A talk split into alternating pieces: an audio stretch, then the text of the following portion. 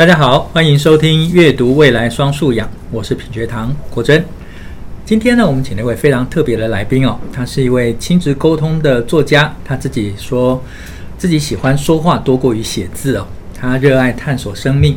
近年来，他也成立专属孩子的阅读读书会，与孩子们一起经历成长与青春的各种滋味，创办了 Homepage 首页读书馆。一个可以大声说话、交流想法的阅读空间，也是跨世代的对话场域。而且呢，最近主编的晨读十分钟，做自己不一定要叛逆。我们今天很开心呢，再一次邀请到怡君老师来到我们的现场哦。那为什么会再一次邀请呢？因为上一次播出来之后，非常多的啊爸爸妈妈留言哦，说希望能够请怡君老师哦，能够。更进一步的来谈关于孩子在叛逆时期的一些表现跟如何应对哦，而且呢，上一次跟怡君老师聊之后呢，怡君老师说，我们两个人谈话的风格怎么突然变成心灵鸡汤的版本哦，而不是原先讲好的叛逆型的版本哦，所以我们今天呢就试看看用一种不同的方式来谈孩子在叛逆里面的另外一个面向，就是关于无聊的真相。好，所以呢，叶军老师，请问一下。你觉得无聊有几种啊？上一次我们聊到叛逆有三种，对不对？对。那这一次无聊，呃，其实过往在哲学家的领域里面有几位特别对无聊是有研究的，其中一位就是海德格。嗯。那呃，我觉得融合了他的想法，然后我再去找了一些资料之后呢，我就发现我们可以把日常生活当中的无聊大概分为四种。那为什么要分这个无聊呢？就是我说的，我们的语言常常会误导我们。嗯。比如叛逆，其实有很多种，但是你可能呃没有深究是是什么东西。但是就像无聊，很多人都说：“哎、欸，我好无聊。欸”“哎，你好无聊。”“这东西好无聊。”可是那个无聊背后的意义好像天差地远。所以如果我们这样讲的话呢，我们就综合一下，无聊可以分为四种。第一种叫做情境性的无聊，比如说。这个排队等美食啊，然后排队买票啊，这一类叫做时间空档里面的这一种无聊。通常你找点事情做就避免，你可以听音乐啊，你可以讲电话啊，哈。那第二种是所谓厌倦性的无聊，也就是说，当我重复的做某一件事情的时候，我会失去热情，然后呃没有太多改变的时候，它会容易让我进入一个无聊的情绪，这叫做厌倦性的无聊。那第三种叫创新性的无聊，也就是说。我可能面临一项新的挑战、新的任务，一开始做的还不错，但是后来发生了瓶颈。嗯、啊，我觉得这种无聊大概就是在我们的孩子在学很多才艺啦，嗯、或者是参加什么校队啊、球队，他特别会有这种创新性的无聊。嗯、所以通常这个也是另外一个师长跟爸爸们最容易跟孩子拔拔河的地方。嗯、那最后一种就比较严重，叫做存在性的无聊，它是一个很本质性的一个厌倦，也就是对外界的刺激或是未来都不感到好奇或期待。带的这种存在性的无聊，嗯，好，我想很多哲学家应该都是存在性的无聊，才会开始重新去思考人生很多很大的问题。嗯嗯嗯。那好，我今天要叛逆一点，叛逆一点，不能够无聊吗？可以啊，我们这本书真的就在讲，希望大家可以忍受无聊。对，所以看样子无聊不能够解释。刚才我想问的那个问题，嗯、因为我刚才用一种很叛逆的方式说，那我不能够无聊吗？对不对？嗯。可是这可背后可能代表一种，就是说，那我可以放空一段时间，嗯、我可以去胡思乱想也好啊，或者是我可以留下一些空白给我自己。嗯。好、哦，那你怎么去看这种比较带有一种创造性的空白？那个意思是什么？在你书中里面谈到那个创造性的空白。嗯哪些领域？然后，嗯，无聊对某些状态其实是很重要的。嗯，应该是这样说，就是说我们现在非常多的时候，我们都会强。我听过个笑话，应该这样讲，我们都会强调空白很重要，对不对？嗯，留白很重要，对不对？对。然后我曾经听过一个很有趣的说法，就是有一个家长跟我分享，哈，他说：“呃，一俊老师，我跟你说，我最近啊有听你的。”这个话，你说啊，有时候要给孩子留白，哈，让很像那个摇那个雪花瓶嘛，你总是要静下来，瓶子不要动了，里面的东西才有办法沉淀下来，他才会有累积，他才会知道他到底学到了什么，不然他每天都还在被摇来摇去，变雪客三三，他根本不知道自己在干嘛，哈。他说，所以，所以我就在他的行事历里面排了放空的时光。哇，我说什么叫放空的时光？你再说一次。他说就是比如说礼拜三下午啊，呃的三点到五点啊，我就没有排事情，这叫放空的时光。我说所以放空也变成一门课，你知道吗？就是放空为什么突然也变成了一个行事历上代办事项？你就会发现刻意的去营造一个空白的时光，它也会造成真正的无聊。嗯，那如果孩子不能够随意的决定他脑袋现在的状态，他很容易就会变成刚刚前面我说的创造性的无聊，或者是第二种呃情境性的无聊。嗯，好，那呃刚刚国珍老师的问题是呃有没有什么创造性的空白可以做？对，好，那我在我想分享的就是当孩子无所事事的时候，你去想一下你你最常给他的建议是什么？嗯。你你有碰过吧？无所事事的时候，嗯、就他这边晃来晃去啊，然后一副不晓得要干嘛的时候，我通常不会让他去做什么，都会问他说：“哎、你现在在干嘛？”嗯，哈，然后他说什么？他就说：“没有啊，我可能只是出来拿水啊，或者是嗯，没有哎、欸，我还没有想到要做什么。”好，好，然后那我就会跟他讲说：“那。”哦，我比较常会说，来来，我现在在做什么，就带他过来看我在做什么。那如果真的没有在做事情的话，那我会跟他讲说，那上一次我们有聊到什么事情，那你要不要现在我们一起来做看看之类的？哦，嗯、所以你会分享你现在呃想跟他分享的事情。所以其实我刚才这样子好像并没有给他空白，对不对？我反而又给他塞东西进去了。可能你很珍惜他出来的时光吧？对，欸、我不知道你有没有发现，孩子进入到小学六年级跟国中这个阶段呢、啊？他们只要只要有自己的房间门就锁起来，回家就常常锁在里面，然后里面很热闹哦。然后晚上出来吃饭的时候，其实聊不得两句说啊，是这样子吗？哦，好，我爸爸我吃完了，我要回去房间里面了。对啊，所以我才说你很珍惜跟他对我很这个对话的时光。是是是，嗯，呃，我们家比较不太一样，就是他的房门都没有关起来啊，他永远都很想知道我在外面讲什么。因为妈妈比小孩更叛逆，因为因为妈妈常常会讲一些有的没有的，让他觉得哦实在是太有趣。他要是多多听三句，明天就可以去学校当霸王。哦，他就是消息的来源啊，没有，我开玩笑哈。那不过我女儿倒是很常出来跟我说：“妈，我好无聊。”嗯，这句话是从小她最常跟我讲的。嗯，然后我就跟他说：“那关我什么事？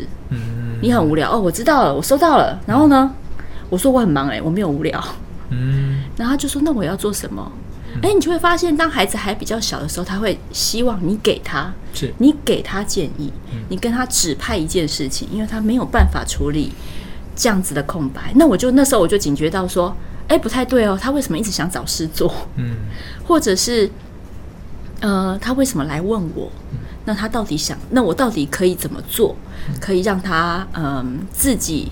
去去探索，因为我觉得有非常多的时候，尤其在人生未来的阶段，呃，有很多事情是爸妈给不出任何方向的。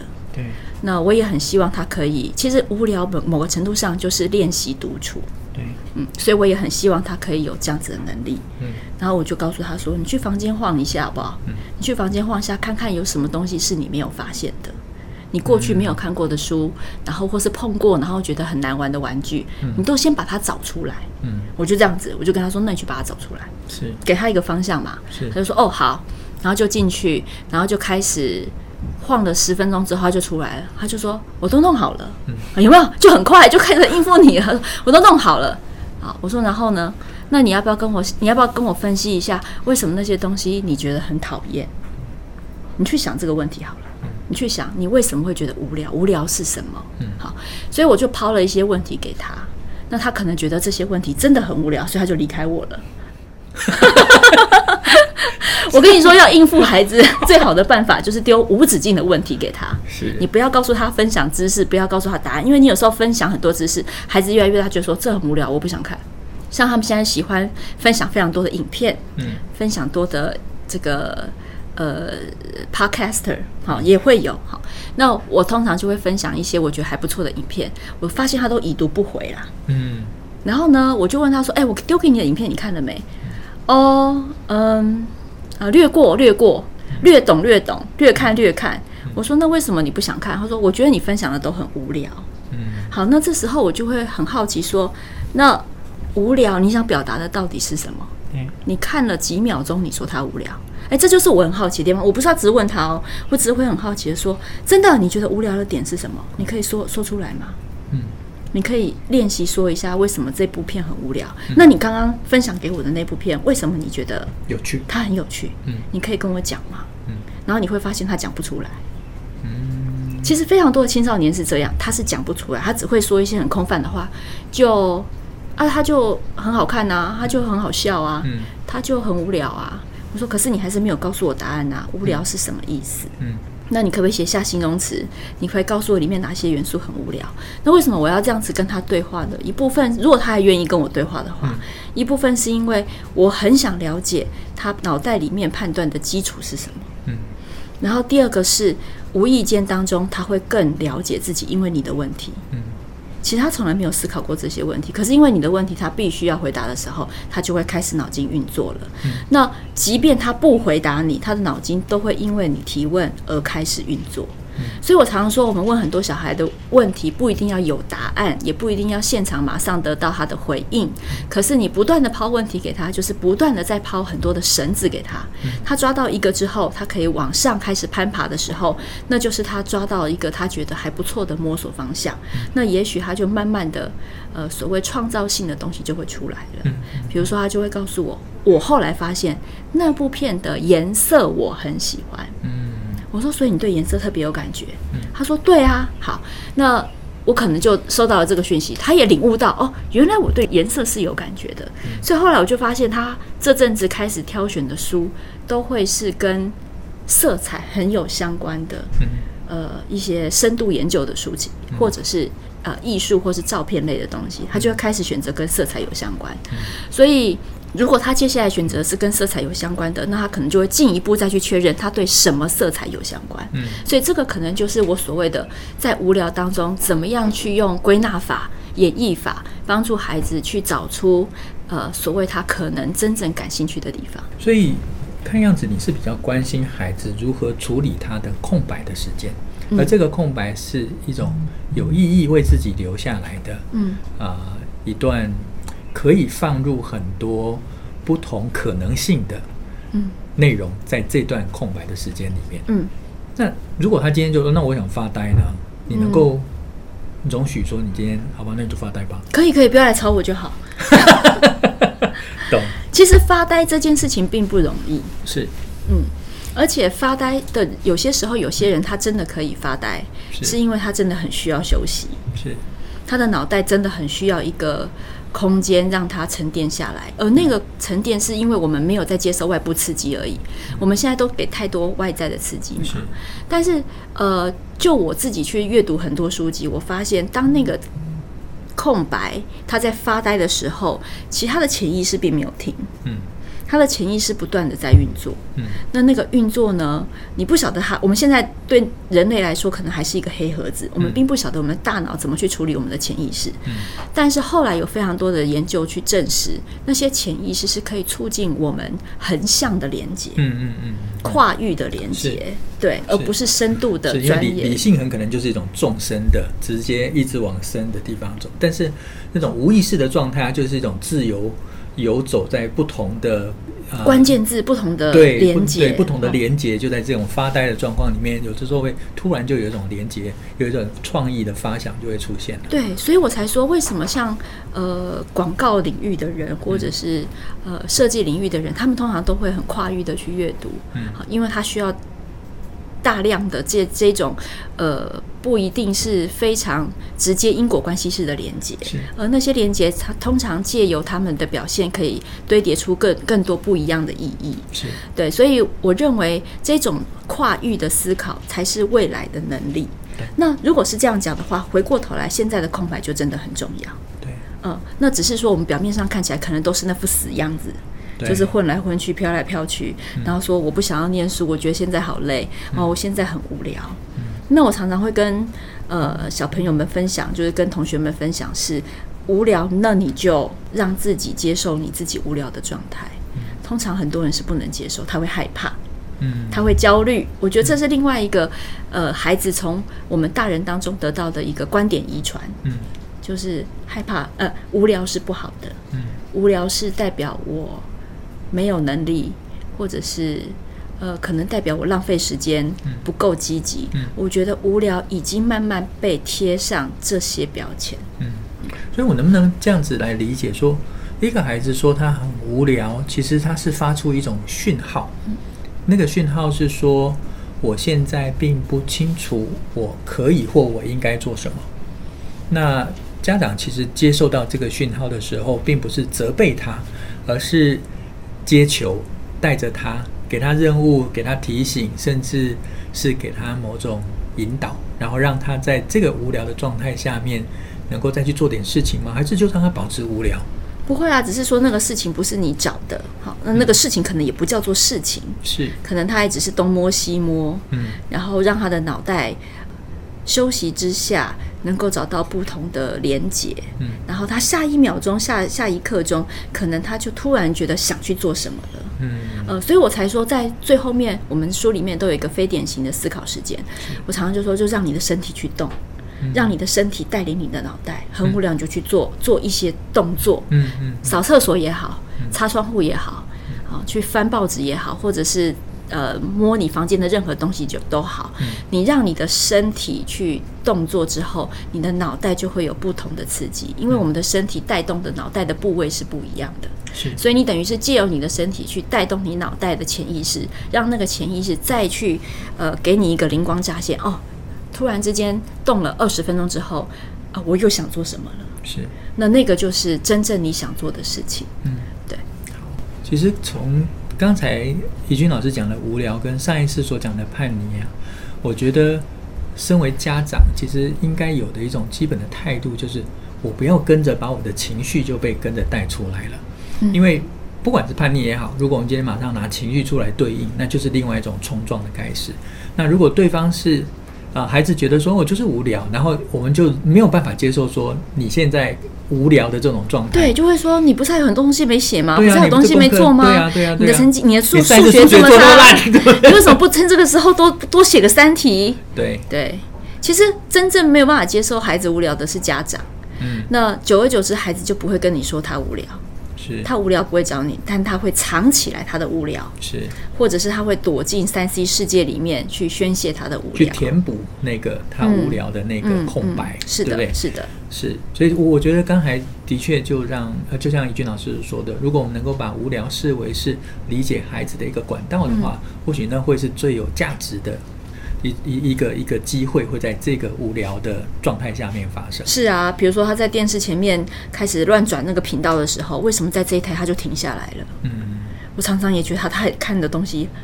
我觉得很无聊，所以我每次都在对比，你知道，我就很像是一个人类学家，我就在观察这个人，然后他停下来的这个频道，天哪，我这辈子都不会停下来耶！是，他到底脑袋里面在运作什么？他就会勾起了我的好奇。嗯，那我也会提醒他，因为通常人在这种无意识状态之下，你不会去觉察自己在做什么选择。嗯，可事实上你是在做选择。是，所以如果我们可以提醒孩子在无聊状态里面，你可以先在旁边做个记录。把这个记录交给他，嗯，他或许会发现他没有发现过的自己。嗯，诶，这的确是一个有趣的观察，而且是一个很好的方法哦。诶，那刚才怡君老师在讲到说，孩子啊，如果放空啊，或者是这种无聊的状态里面，嗯，很可能因为他头脑里面暂时没有用一种很过去固有的想法，而是让自己的这个放放空的这种状态。某些讯息跟想法会自然形成一种横向的连接，而产生出创意来哦。那我们现在也期待孩子能够有创意。嗯。那常常孩子有很多叛逆，被视为叛逆的行为，其实是一个非常有创意的想法。嗯。那创意第一个有没有 SOP？第二个，我如何看待孩子的创意？理解它是一个有价值的创意，还是我要？把它视为是一个对我的挑战的一种叛逆的表现。嗯，我觉得这个可以从今天早上有一个我觉得蛮深的一个感触聊起。就今天早上，为了让大家呃早上起来醒一点，所以我们就做了一个活动，嗯、我就用就请大家用十块钱的硬币画了很多个圈圈，然后我就说就把那些圈圈你添加啊，你第一个你先把它用各种方式把那个圈圈涂满，嗯，好，用涂满。我们压抑现场有十四个小孩，有十个用了同样的方法。嗯，哦，什么方法？就是第一个问题是，老师可以用别的笔吗？我说你要用什么笔都可以。嗯。第二个就是大家用不同的笔把那个圈圈涂满。哦。涂满。就是比如说它是荧光笔是粉红色就粉红色。然后什么色就什么色，没有别的答案呢。其实我蛮吓到的。嗯。而且他们是小学阶段的孩子。就服从性很高，而且一致性很高。我就说，那如果我要你们写一篇文章，我要你们画一张图的话，你们应该十个这十位同学画的都差不多吧？哎，大家就觉得对耶。对，为什么大家都画的时候都在看别人画什么，然后他们就玩安全就好。哎，不知道他们是他们，因为他们一开始都不认识。啊，但是我就很意外发现他们都做一样的事情。嗯，但是我不是说十四位吗？啊，有有另外四位终于画了不一样的东西。嗯，好，那另外两位呢，就是用那个格子把它填满。嗯，哦，啊，其中有一个比较调皮捣蛋，他就在那个圈圈里面写了一个字，叫做“满”。写了一个字叫“满 ”，然后填满嘛，就满啊，哈，也不知道是不是没听清楚，所以有了这个创意之举，就想说“满”是不是好？我写了一个“满 ”，对对对，很有趣。所以后来我们就开始观摩，然后那几个就好像醒了一样，嗯。然后后来第二题我就说，那我们来换另外一个，就是一样再画十个圈圈啊。那麻烦大家用不同的这个，在不同的圈圈里面加任何一个。呃，笔画把它变成不一样的东西。嗯，哇，我又好失望哦。嗯，这些小朋友呢，十个圈圈里面大概会有八个画满了各种表情符号。哦，或者是什么？或者是动物的脸。比如说，这是一只兔子啊，加两个耳朵变兔子，加什么什么变什么。但是除此之外啊，他们就很少再去联想到别的东西了。嗯，我觉得蛮。蛮可怕的，但是通通常就写那个很满的那个满，有没有？嗯、那个满同学呢，他 很有趣，他就把那五个圈圈，就把它变成了一个奥运的符号。嗯嗯嗯，嗯他就把它变成奥运的符号。嗯、好，呃，后来我就把他这个例子呢，让他们互相观摩。嗯，那他们眼睛就会开始看，哦，原来可以这样。嗯、所以当你问我下一个问题，创意有没有 SOP 的时候，我就觉得他虽然创意的发现发生。并没有 SOP，嗯，但是创意是可以被学习的啊。也就是说，当他看到有人用五个圈圈，用这样子横向连接的方式产生了新的意义之后，我就发现下面开始就开始有人做类似的事情。是，那做的时候学习力很强，因为他们脑袋里面可能平常的东西也不少。对，只是说他不晓得被提醒可以这样做，一旦被提醒了，他的资料库打开了，他就开始。有非常多不同的连接，比如说，就有人开始画两个圈圈变成眼镜，嗯，他就知道可以连接了，嗯，然后就会开始有人画轮子，嗯，然后就开始有人画时钟，嗯，好，所以就会变成是，他也许呃内容不能模仿，但是那个步骤可以给大家一个架构，就很像我们现在非常多人在呃阅不管是阅读或是写作，都尝试给孩子音架，尝试给孩子架构是一样的道理，好，所以我我觉得呃创意有没有 SOP？呃，也许有，也许有很多人透过这样的 SOP 缩短了他漫天发想的时间。是，好，那触类旁通的例子，让他更快的进入真正创意发想的流程。嗯嗯，诶，那这里面听起来就是让孩子能够跳出框框思考嘛。嗯，因为创意基本上就是从原有固有的想法，能够跳出那个框框，看见新的可能性，或者一种新的组合的机会。嗯。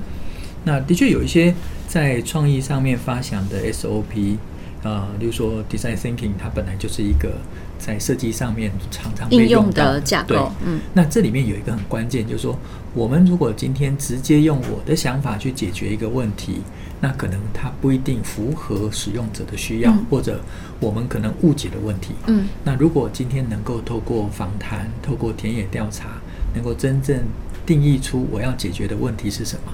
那我们才有可能从原来有的框框里面跑到另外一个面向上面回来思考，真正如何解决。嗯，所以嗯，这样子的思考练习，会不会也可以拿来引导，变成是让孩子在面对无聊的状态下面，或者是他在叛逆的行为底下，让他成为一个可以检核的过程？可不可以检核，我就不是很确定。但是我的确觉得，当他无聊的时候，就是把注意力放在对外的时候。是，因为通常我们现在有非常多的的课业或者是呃学习要求，是希望他们对内。对。他们专注在自己的工作上，所以非常多的青少年，他们其实对外界的连接是断掉的。他甚至不晓得今天发生了什么事，他甚至不晓得外面天气怎么样，因为他可能都在补习班。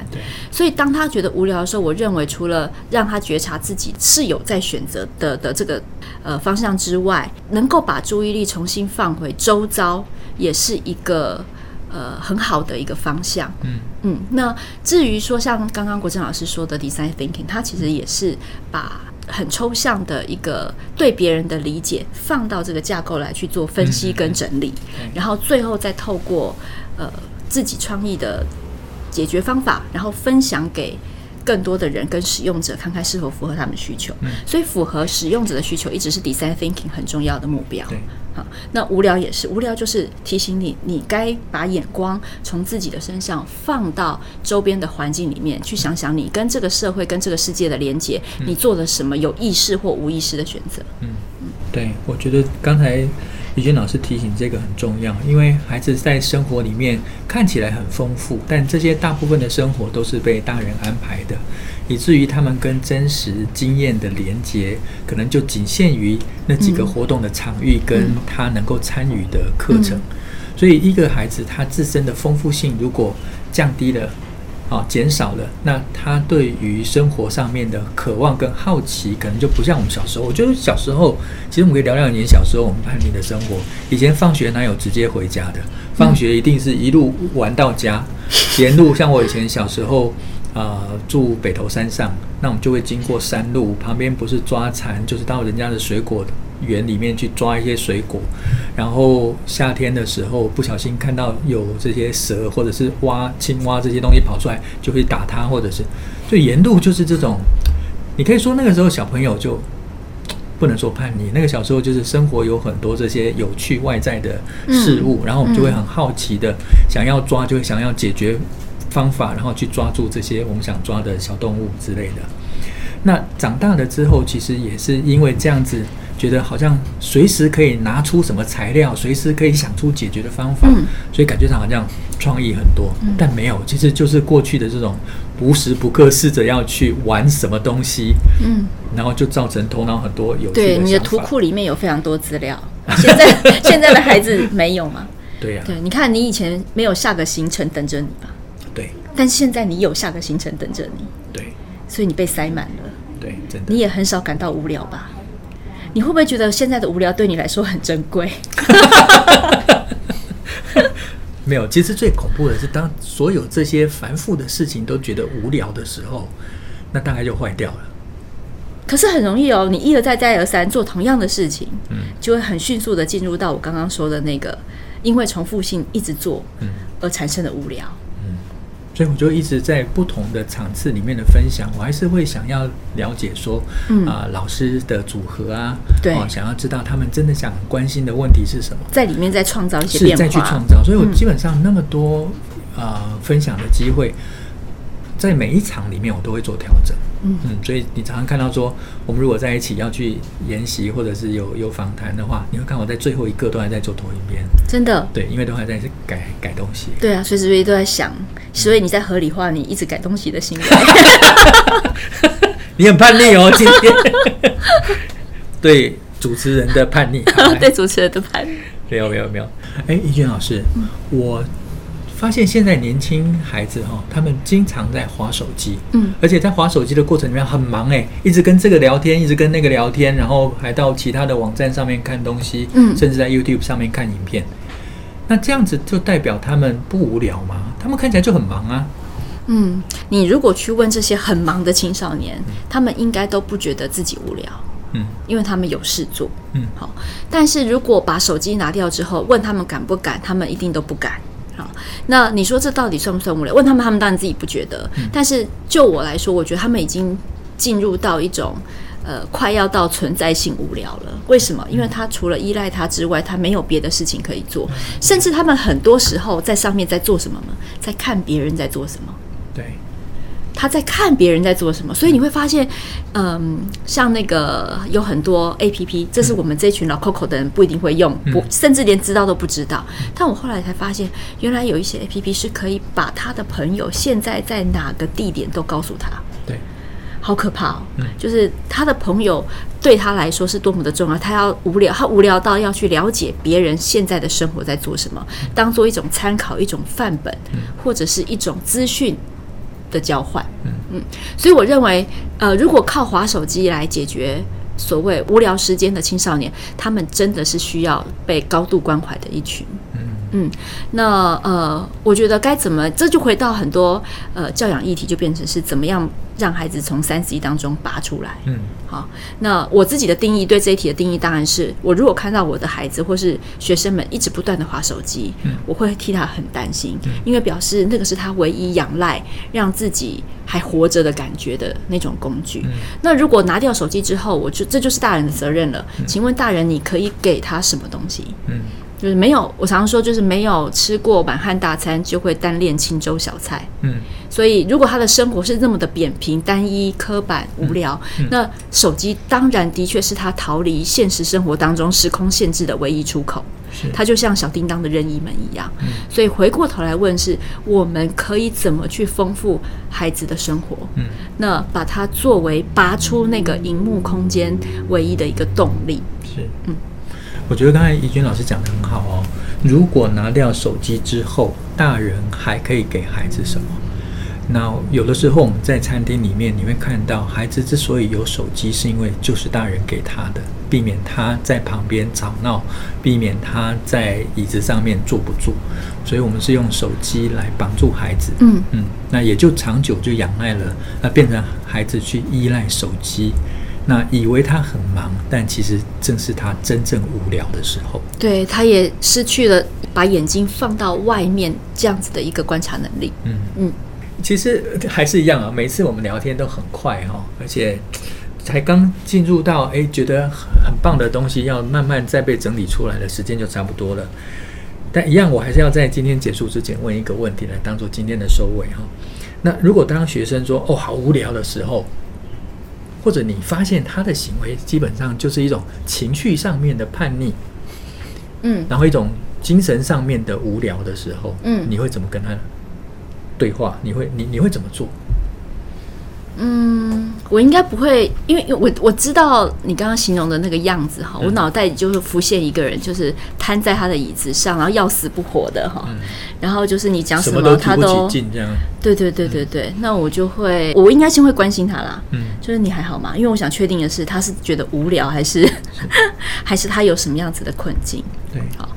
那呃，多一点的线索给我们，比如说从他的表情，从他的肢体语言，他有可能只是累了，对，他也有可能是找不到事情做，他也有可能是他很需要找一个人听他说话，是。好，我觉得呃，有的时候他展现出来的那个百般无聊赖，好，其实某个程度上也很需要，也是一种在吸引别人注意的方法。对，他有的时候，更多时候，我觉得青少年需要的是陪伴，是。啊，只是说那个陪伴未必要给他一种方向或解方，好，而是说就是陪着他在那边发呆，我觉得也很好。是，通常很多青少年是发呆前二十分钟之后才会开始想要讲话，嗯，然后那个讲话那个话才是一个重点，因为他终于觉得这个人可以静下心来，在他旁边这么久。嗯好，然后可能他是真的很想知道他在想什么。嗯，我觉得有的时候青少年的无聊，有的时候是一种绝望。嗯，那个绝望是他对自己的失望、对自己的挫折没有办法处理的那种绝望，所以他就会呈现放弃的无聊。那个无聊其实是一种放弃。是，嗯，所以我在猜，在青少年的这么呃思绪这么。丰富跟情绪这么多的状态之下，要令他感到真正的那种无聊是很少的。嗯，但我们绝对要避免因为这些挫折而让他进入到我最后的那种存在性的无聊。对，就是那种深沉的对生命的绝望。嗯，然后对自己的不渴望，嗯、然后对未来没有热情，我觉得我们一定要去杜绝它走到最后一步存在性的无聊。嗯。嗯，所以我通常就会坐在旁边久一点，嗯、然后看看会发生什么事。是，嗯。呀，yeah, 我觉得怡君老师刚才讲最后这个哦，真的很重要哎，因为嗯，所有的叛逆或者我们看到青少年的无聊，它背后一定有原因。但如果我们今天只是把它当作是一个问题来看的话，或许我们就错失了了解眼前这位青少年，呃，一个很好的机会。那如果我们能够持续的关心，那或许在孩子呈现出叛逆跟无聊的表现的时候，我们对背后的原因早就心有所知，我们就能够给予更直接的支持。至少我们做到陪伴他。嗯嗯，好，哇。今天我们又在这个非常丰富的、带有启发性的内容啊，听完怡君老师的分享，那我想我要再一次为怡君老师这本啊很棒的书啊，做自己不一定要叛逆哦，再做一次推荐哦。那不管是老师或者是爸爸妈妈，甚至啊孩子能够开始自己在阅读长篇一点内容的这种年龄学习阶段哦，这本书都是一个非常值得我们共同来阅读的好书。那再一次感谢怡君老师在百忙中能够抽空分享，谢谢国珍老师，也谢谢大家的耐心收听。希望你不感觉到无聊哦。啊，希望在今天你原本无聊的时间里面呢，能够听一段可以让你不无聊的内容哦。但是我们今天还是不够叛逆耶，下一次叛逆一点，来，我们再来约下一次。我对你的期待越来越降低了。好 好好。